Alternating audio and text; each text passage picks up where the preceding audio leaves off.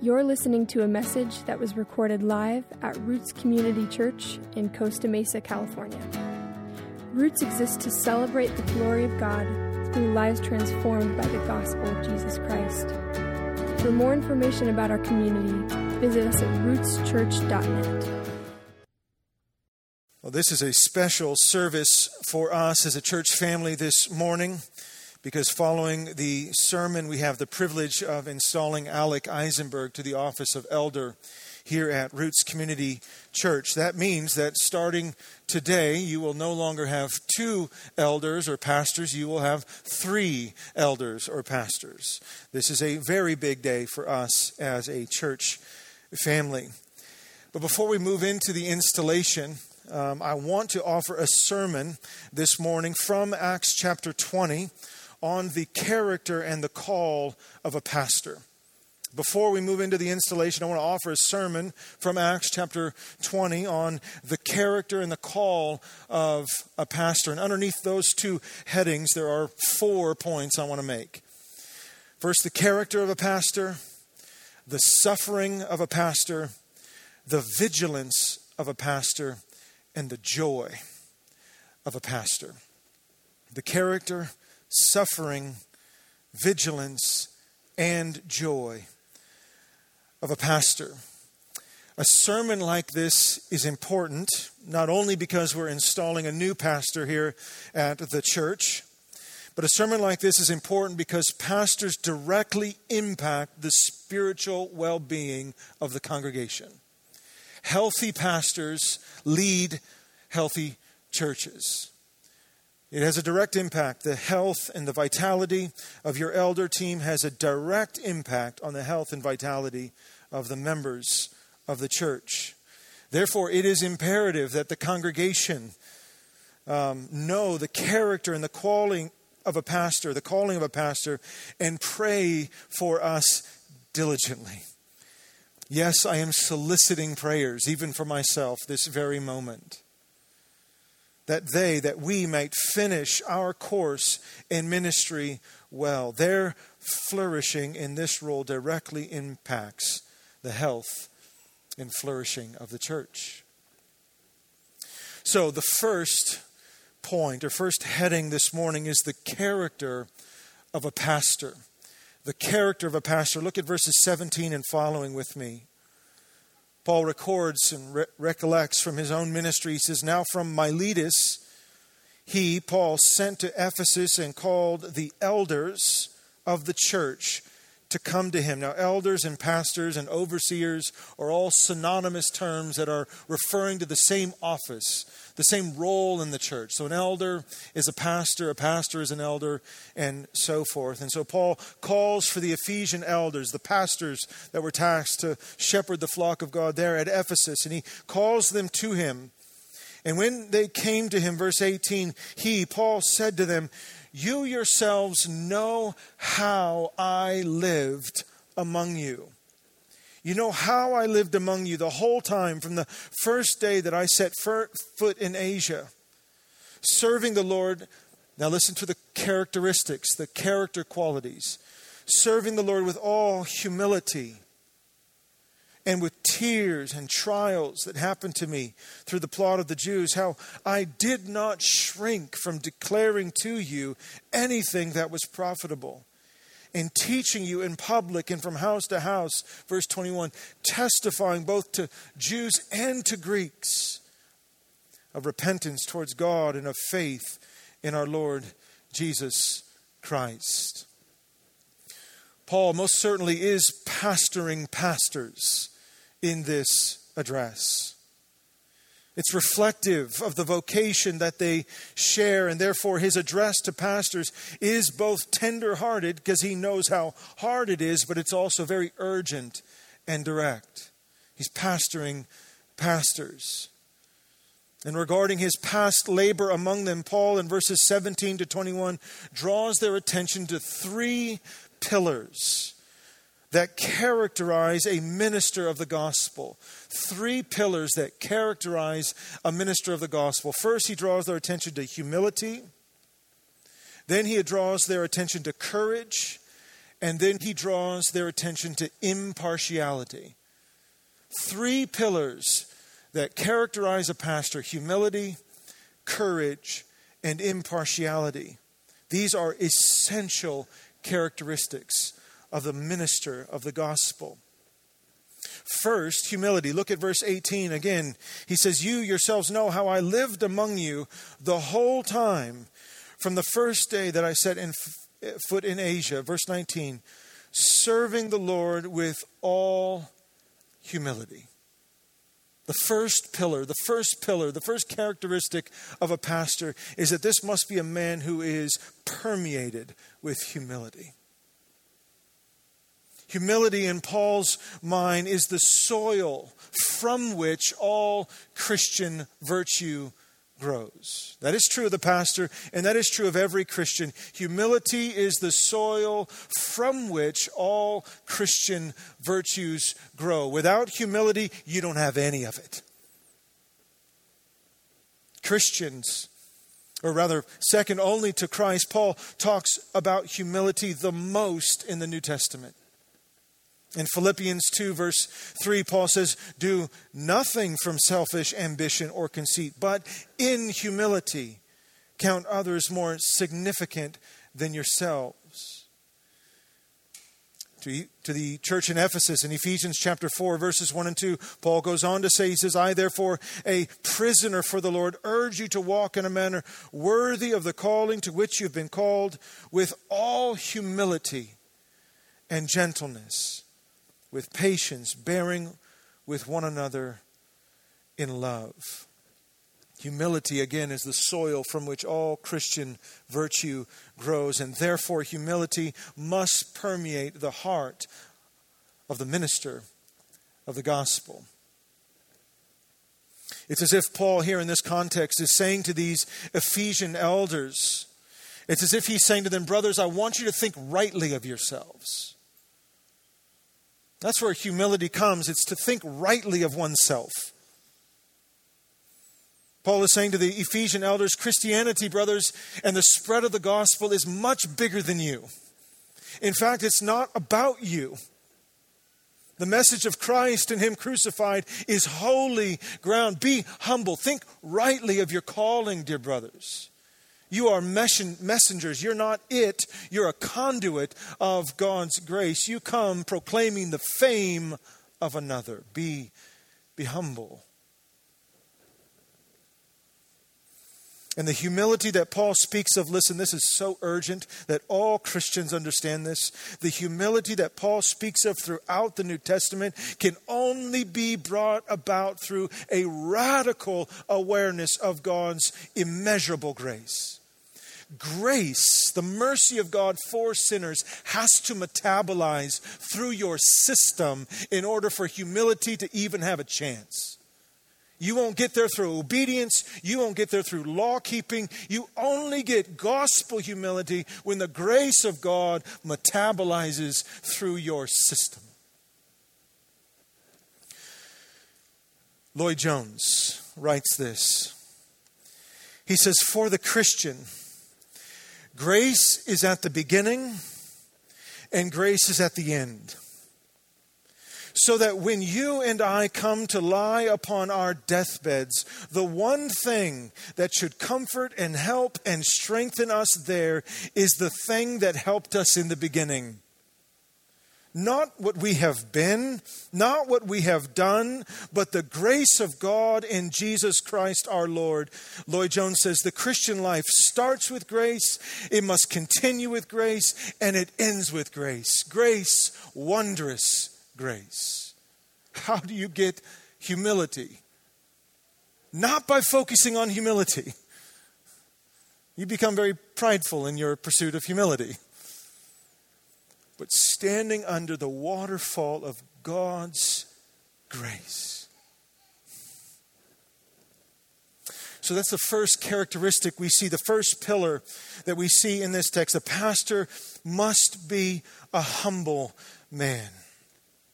The second characteristic of a pastor is strangely related to the first courage. The second characteristic is strangely related to humility, and that is courage. True humility, listen, produces courage. True humility produces courage. Notice with me again, continue in verse 19 in Acts 20. Paul says, serving the Lord with all humility and with tears, trials that happened to me through the plots of the Jews. And look at verse 20 how I did not shrink from declaring. I didn't shrink, I didn't flinch, I didn't cower under the pressure. I didn't shrink from declaring to you anything that was profitable and teaching you in public and from house to house. Beloved friends, there is a amazing relationship between humility and courage. A truly courageous man or woman is one who has been greatly humbled by the grace of God. Charles Spurgeon once wrote, he said, Very likely, he said, Very likely the most humble man in the world won't bend to anyone. Very likely, the most humble man in the world won't bend to anyone. And then he recalls the ministry of John Knox. He says, Spurgeon writes, John Knox was a truly humble man. Yet, if you had seen him march before Queen Mary, Bloody Mary, who was killing Christians, if he had seen him march before Queen Mary with the Bible in his hand to reprove her, you would have rashly said, What a proud man. Spurgeon says, No. No, cringing men that bow before everybody are truly proud men. But humble men are those who think themselves so little that they do not think it worthwhile to stoop to serve themselves. In other words, a truly humble person is not looking to protect their own interests, but always looking to protect the interests of others. A truly humble person is a courageous person, is an advocate for others.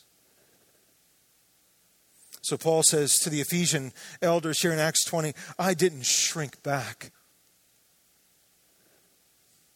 I taught you in private and I taught you in public. Though my life was in danger at every twist and every turn, I gave you all that I knew to be profitable in life and ministry. Paul is an example of courage, courage that is wrought and brought about through humility. So, humility and courage. The third pillar, the third characteristic of a pastor that Paul highlights is impartiality. A pastor must be impartial. Look at verse 20 again. He says, How I did not shrink from declaring to you anything that was profitable and teaching you in public and from house to house. Notice verse 21 testifying both to Jews and to Greeks of repentance toward God and of faith in our Lord Jesus Christ. That might hit us in the 21st century as no big deal. Impartial with Paul talking to Jews and Greeks. Well, there's a massive cultural divide, socioeconomic, cultural, bloodline divide between Jews and Greeks. And so, what Paul is saying by way of impartiality is saying a minister of the gospel must not choose who his audience is based on the wind of culture during the day, based on who is prized in culture and who is not. A minister of the gospel is to be impartial, full stop. Paul wants these Ephesian elders to have firmly fixed in their hearts that God is the God of all creation Jew or Greek, slave or free, male or female, rich or poor, black or white. God shows no partiality, and therefore his ministers must not show partiality either. No special treatment based on race or social status. No treatment for Jews and a different treatment for Greeks.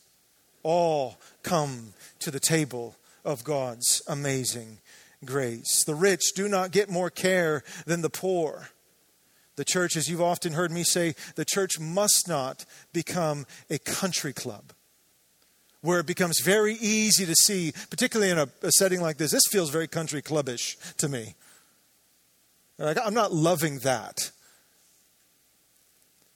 But the space doesn't dictate. It's a mindset, it's a worldview, it's a, it's a disposition of the heart. We must not become a place where we know where the, the haves and the haves nots are.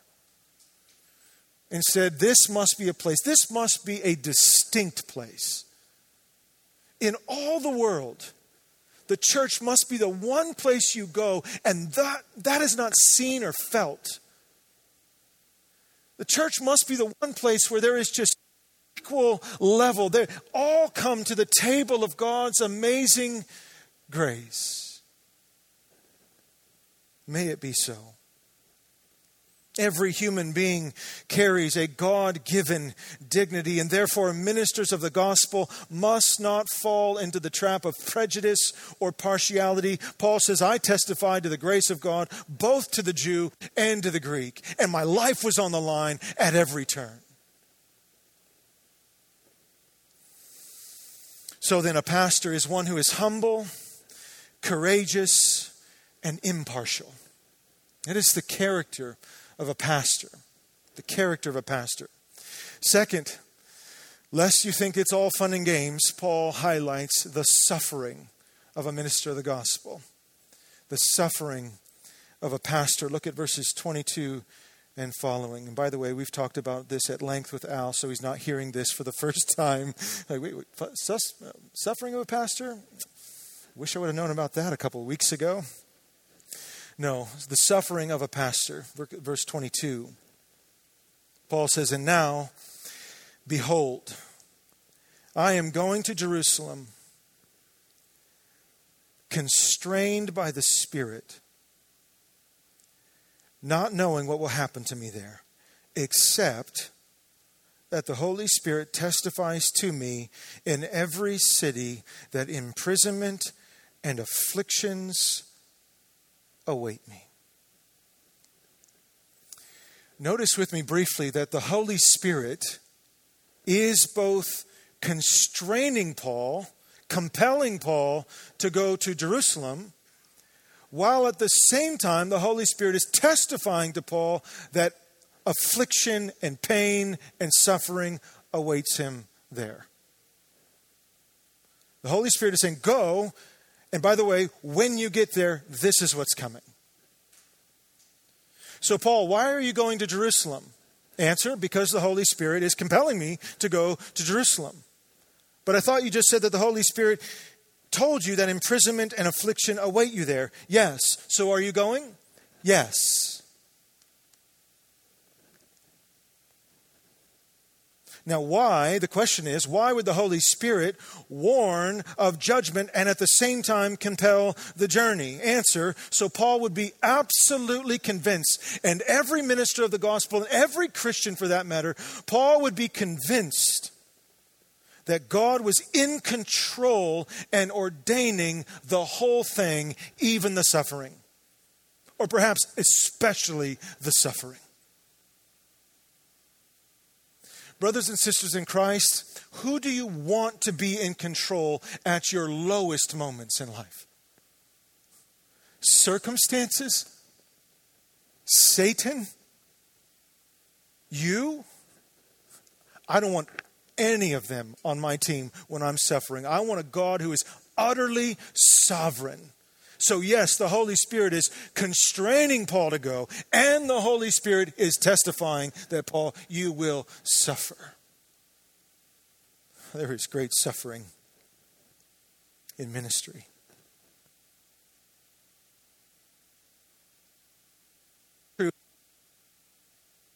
The only true comfort in the pains of ministry is the nearness of God to the minister. To be a minister of the gospel is the greatest privilege of one's life. And it must not be pursued by those seeking ease or comfort. affliction is promised, you will have your heart broken a thousand times. Furthermore, gospel ministry, unlike anything else I've ever experienced, will make you aware of your weaknesses and brokenness. While at the same time, you're called to minister to others in their weakness and brokenness. Our only encouragement is that, in that is that, according to Paul the Apostle, weakness is a very strange and peculiar door into the strength of God. That's, that's my only encouragement as a pastor. It's because when I am weak, then I am strong. By the way, that is your greatest encouragement as a Christian because you are going into or in or out of a season of weakness or brokenness. That is your greatest encouragement as well. When we are weak, then we are strong. And as I've told Al and Hans as he was going through his candidacy and so forth, you just, as a pastor, you just have your nose rubbed in it. like a lot. Your own weakness and the weaknesses of you're just your nose is rubbed in. You're just reminded of weakness and brokenness. That's why I have jokes for you every Sunday.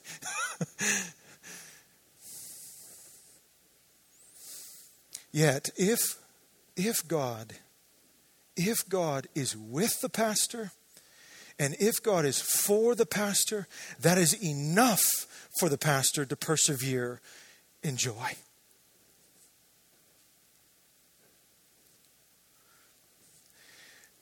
But how did Paul do it? That's the question. How did, how did Paul do it in the face of heartache and suffering? How did Paul maintain faithfulness in gospel ministry? How did Paul maintain faithfulness in the face of such suffering? Look at verse 24. Paul says, one of the most remarkable things you'll hear. He says, I do not account my life of any value, nor as precious to myself if only I may finish my course in the ministry that I received from the Lord to testify to the gospel of the grace of God. How many times have you ever heard another human say that? I do not account my life of any value, nor as precious to myself. Paul had a very peculiar anthropology. He was sold out to the glory of God and the joy of the church, so much so that it eclipsed his own self worth. I've shared this to you before, shared this with you before. James Calvert was a young pioneer missionary in the 19th century, and he went to the cannibals of the Fiji Islands. You may have remembered this story. He's on his way to the cannibals on the Fiji Islands to share the gospel of Jesus Christ to them and with them and to live among them. And the ship captain who is driving or, or sailing them to the island is trying to persuade James Calvert and the rest of the missionaries not to go. Don't go there. When people go there, they get eaten, they die. And so the ship captain is saying, over and over. Let me just, how about a different island? On our way, there's a really nice stop. How about this island? And finally, the, the ship captain cries out in desperation You will lose your life and the life of those with you if you go among such savages. And Calvert calmly replied to him Don't you understand? We died before we came. We died before we got on this ship. Paul says to the Ephesian elders, I do not account my life of any value, nor is precious to myself. I'm going to die for this thing. Heaven and hell is in the balances. Paul would say to the Galatians, the whole church, you and I included, uh, he says, I have been crucified. I have been crucified with Christ. It is no longer I who live, but Christ who lives in me. And the life I now live in the flesh, I live by faith in the Son of God who loved me and gave himself for me. Operating at the very core of the apostle is a deep conviction that he already died and so, what can man do to somebody who's already dead? Can't do anything. You become a very dangerous and peculiar human being if you walk around planet Earth thinking you've already died.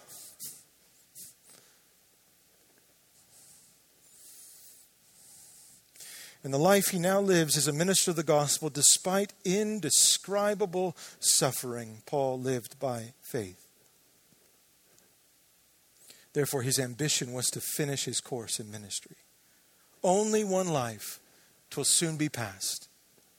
Only what's done for Christ will last.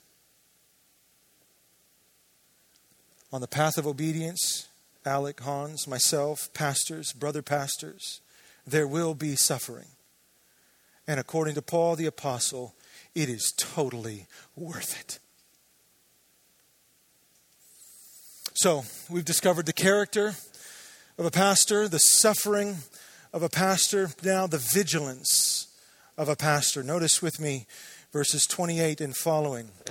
I'm sorry about the sound here. I don't know what it is. Maybe this stupid coat. So let's just do this.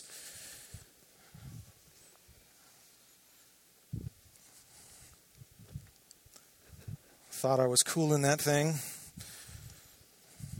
That's what I get. The character of a pastor, the suffering of a pastor, and now the vigilance of a pastor. Verse 28. Notice, Paul says, pay careful attention. Pay careful attention to yourselves and to all the flock in which the Holy Spirit has made you overseer, to care for the church of God, which he obtained with his own blood. I know that after my departure, fierce wolves will come in among you, not sparing the flock. And from among your own selves will arise men speaking twisted things to draw away the disciples after them. Therefore, be alert same word in the Greek. Be vigilant. Remembering that for three years I did not cease night or day to admonish everyone with tears. What a sobering and urgent exhortation for pastors.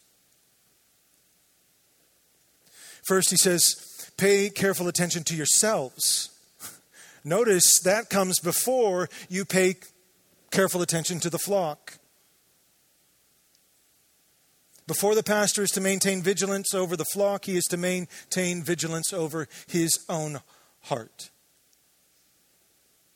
The greatest obstacle in my own ministry is not wayward sheep. The greatest obstacle in my ministry is my wayward heart, my wandering affections. Oh God, would you crucify them again and again? Paul would write to Timothy in 1 Timothy 4:16, "Keep a close watch on yourself and on the teaching. Persist in the in this, for by doing so you will save both yourself and your hearers." That's remarkable. Paul doesn't want the Ephesian pastors, elders to unpreach with their lives what they have just preached with their lips. Keep a close watch on yourselves, your conducts, your heart, your affections, your thinking. Not only will your own soul begin to wither if you try to separate doctrine and duty, not only will your own soul begin to wither, but those whom you are leading will wither as well. So, the first vigilance of a pastor is self vigilance. Keep a close watch on yourself. Paul continues, once you are keeping a careful watch on yourself, verse 28 again, keep a careful watch on all the flock in which the Holy Spirit has made you an overseer. Who makes pastors? The Holy Spirit. Who does ordination? The Holy Spirit. To care for the church of God, which he obtained with his own blood. Paul aims to motivate the elders' care for the flock, first by saying it's the Holy Spirit that called you to this. You didn't achieve something. The pastorate is not something you achieve by getting a degree and going through an internship, then a candidacy, then some doctrinal grilling and taking a test. You, you, don't, you don't become a pastor by achieving anything. It's a calling, and it's a calling by the Holy Spirit. And by the way, if you think it's cool, just refer to last point. It's also called to suffer, so it's not that great. But you're called by the Holy Spirit.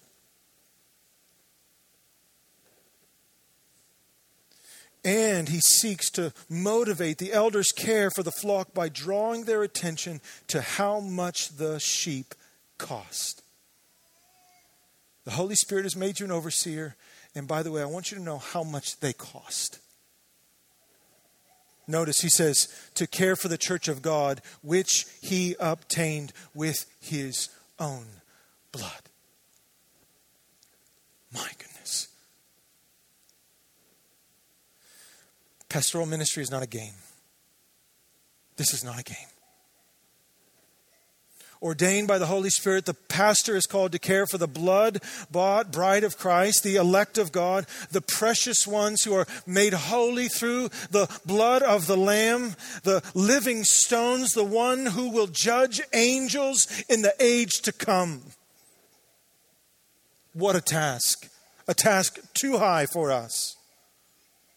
And so Paul says, keep a careful watch on all the flock of God.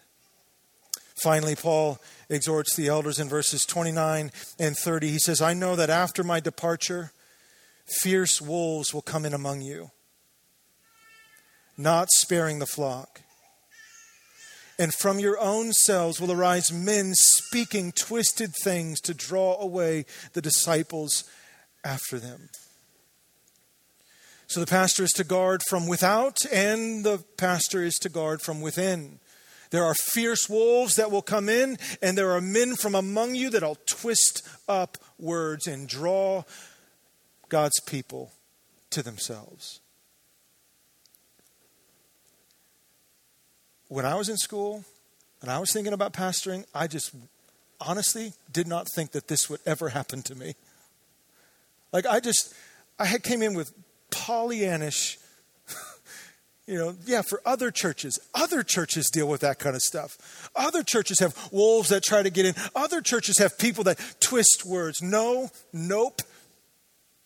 Every true church is going to battle this, and every pastor must be vigilant, both from within and from without. Satan is prowling. He loves to disrupt and divide all that's going on in this space. And so we must not be naive to think that this will happen to us, as Spurgeon remarks again, only as Spurgeon can. Pastors need to be tender with the sheep and at the same time able to kick wolves in the teeth. And not all wolves look like wolves. That was another thing. you, think they look like wolves, and you'd be like, oh, wolf. You know, let's keep our eyes on him. No, they're wolves in sheep's clothing. So they look like what? Sheep.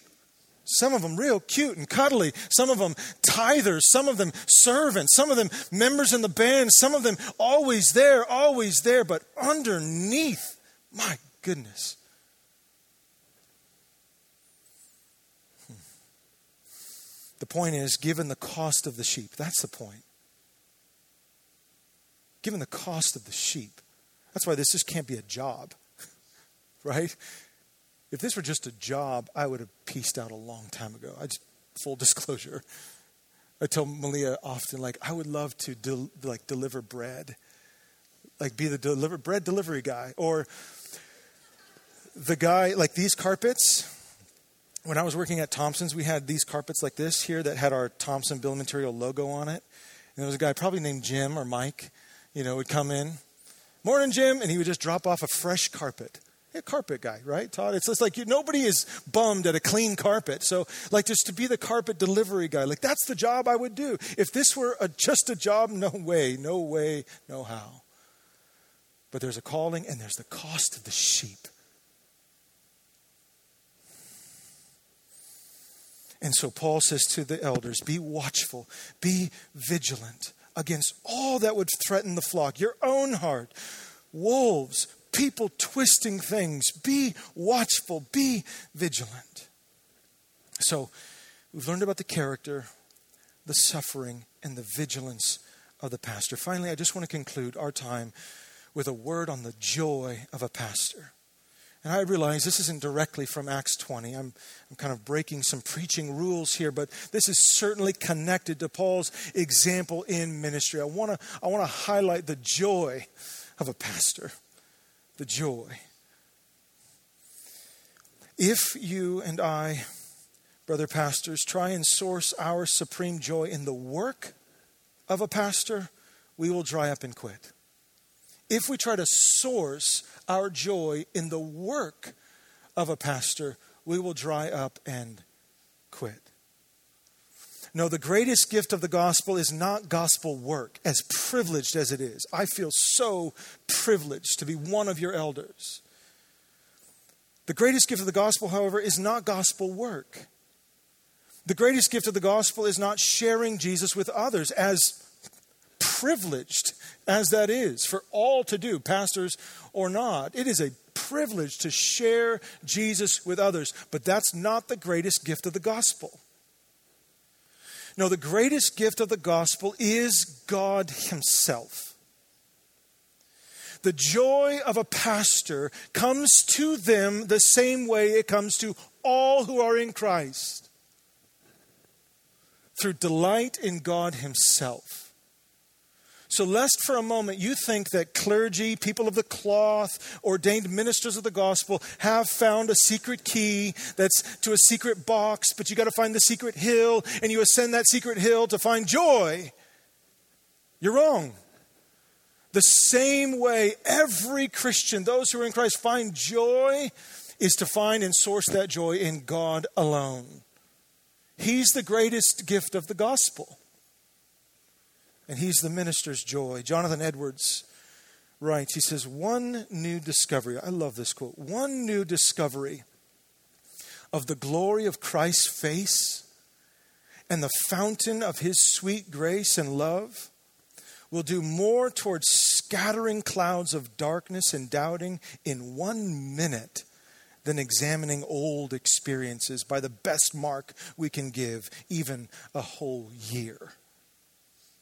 Edwards is, is saying, savoring the glory of God in the face of Jesus Christ is better than a year. One minute savoring the glory of the face of Jesus Christ is better than a whole year of reminiscing about the good old days. Remember when we used to? That's fun, but one minute of savoring the glory of God in the face of Jesus Christ has a way of animating the heart causing joy to spring. And as David writes, this was our psalm and our call to worship. Those who look to him, pastors, all, those who look to him are radiant, and their faces shall never be ashamed. The joy of the pastor comes by delighting in the God of the gospel. So the character, the suffering, the vigilance and the joy of a pastor. Will you commit to praying for your under shepherds as we seek to feed God's word to God's people? Lord willing, for 30, 40 more years.